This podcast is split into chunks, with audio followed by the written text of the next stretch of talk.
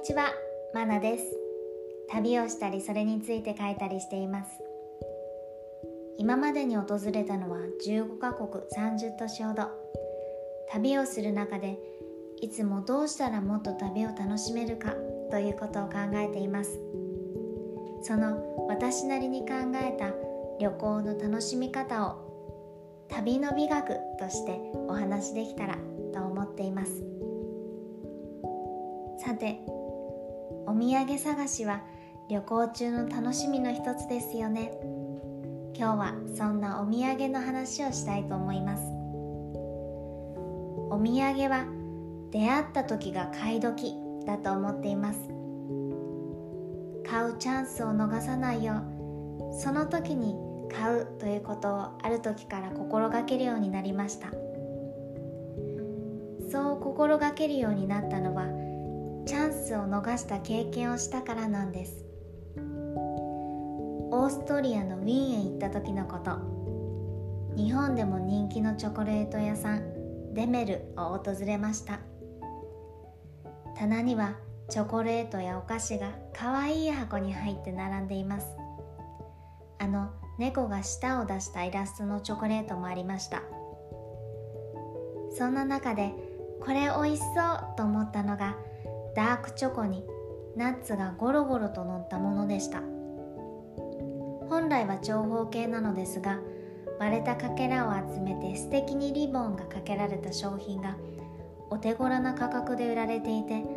お土産にいいと思ったんです。でも美術館へ行く前だったので荷物になるからと一つしか買いませんでした。そして数日後のウィーン最終日。再びデメルを訪れるとそのチョコレートがあった棚には別の商品が並んでいて欲しかったそのナッツのチョコはどこにも見当たりませんでした。あの時もっと買っておけばよかったと思ったビターチョコレートだけにちょっぴり苦い思い出となりました。それから数ヶ月経って訪れたニューヨークでマリベルというこれまたチョコレート屋さんに足を運びました。今年2月のことです。こちらのマリベルには素敵なカフェもあってニューヨークにはあと2ヶ月滞在する予定だったのでまた絶対に来よう。その時にお土産を買おうと思ったんですがウィーンでのことがあったので一番気に入ったチョコレートの香りのする紅茶と茶こしだけは買っておいたんです。そして3月の中頃になると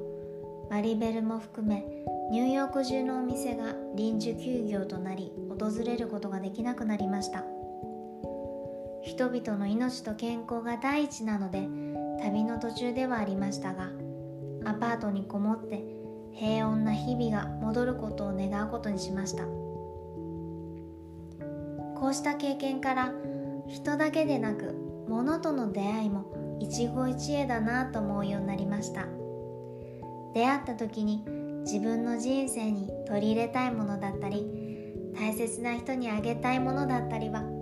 買うというのが後悔しない旅の中でのお土産の買い物の仕方なのかなと思っています今日も最後まで聞いてくださりありがとうございました。